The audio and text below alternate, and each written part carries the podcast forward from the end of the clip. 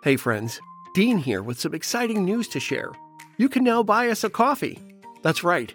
You can help support independent content creators like us by becoming a member of the 3324 Green Room at buymeacoffee.com slash 3324. Our episodes will always be free and that will not change, but your support at buymeacoffee.com slash 3324 will help us continue to bring you the best in music and movie podcasting, in our humble opinion.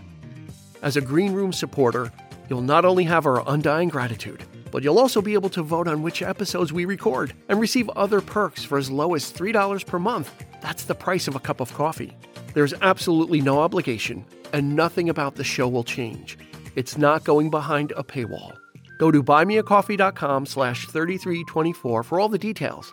The link will be in the show notes of every episode as well. We'll see you in the green room.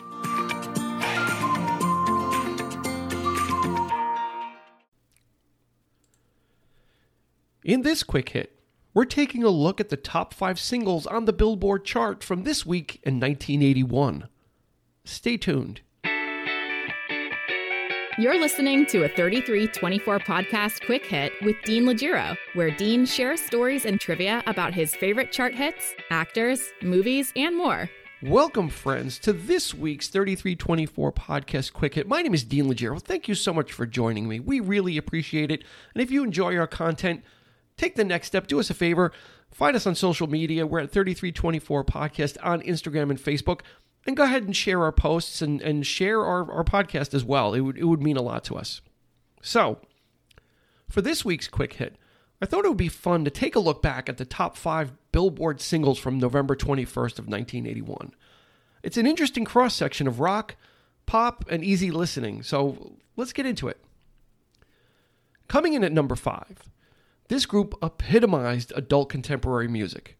Formed in 1975, this English Australian duo, known as Air Supply, broke through in the US in 1980 with the album Lost in Love. Hits such as the title track, Lost in Love, Every Woman in the World, and All Out of Love would introduce the American audience to Air Supply's brand of easygoing songs.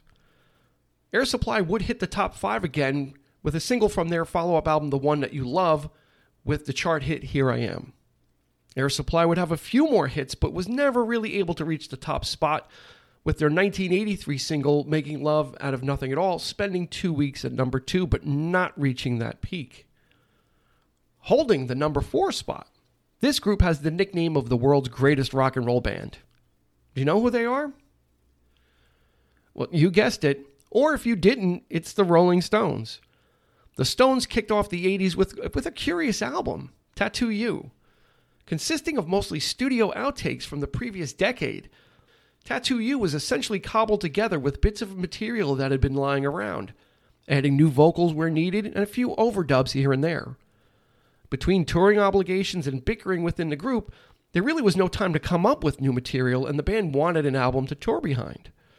This patchwork of an album would end up not only being a critical hit, but a commercial one as well, going quadruple platinum. The lead single, Start Me Up, is as infectious as they come and would hit number two, but on this week it was on its way down the charts at number four, and it would be their biggest hit of the 80s.